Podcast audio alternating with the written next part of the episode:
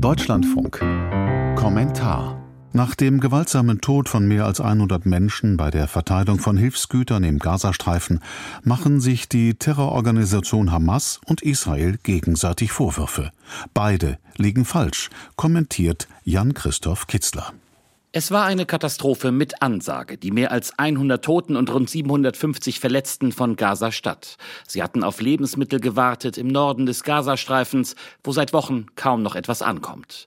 Für die vielen Opfer gibt es nach jetzigem Stand der Dinge gleich mehrere Gründe. Schüsse von israelischen Soldaten, Massenpanik beim Versuch an etwas Nahrung zu kommen und Lkw-Fahrer, die in Angst um ihr eigenes Leben aufs Gaspedal drückten. Hier soll es nicht so sehr um die Frage gehen, wer schuld ist an den vielen Toten und Verletzten, ob es nun ein Massaker war, wie Palästinenser sagen, oder ob ohnehin alle Toten in diesem Krieg ausschließlich auf das Konto der Hamas gehen, wie Vertreter Israels meinen.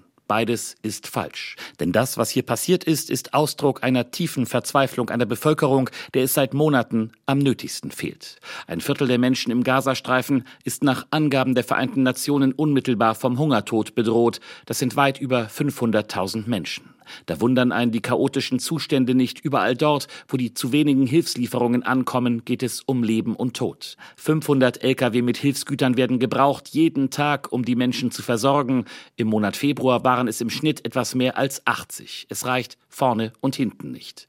Und ja, es gibt auch ein Sicherheitsproblem, weil es bewaffnete Banden gibt, die die Hilfsgüter mit Gewalt an sich zu bringen versuchen. Und wie sollen Hilfsorganisationen die Menschen im Gazastreifen versorgen, wenn Bomben fallen, wenn Kämpfe mitten in dicht besiedeltem Gebiet stattfinden, weil dort die Hamas und andere Terrororganisationen sind, die Israel am 7. Oktober angegriffen haben? Der Satz Es gibt keine sicheren Orte gilt vor allem auch für die Versorgung der Menschen dort. All jene, die immer noch betonen, dass der Krieg im Gazastreifen Teil des israelischen Rechts auf Selbstverteidigung ist, müssen sich eine Frage stellen. Sind die Toten und Verletzten von gestern, sind all die hungernden und leidenden Menschen ein legitimer Teil dieser Selbstverteidigung? Ja, Israel muss dafür sorgen, dass seine Bürger in Sicherheit leben können, dass sich der Terror des 7. Oktober nicht wiederholen kann. Aber die Katastrophe von gestern, die inzwischen mehr als 30.000 Toten, die über 70.000 Verletzten, all die hungernden und leidenden Menschen in Gaza stehen dafür, dass man schon lange nicht mehr von Verhältnismäßigkeit sprechen kann.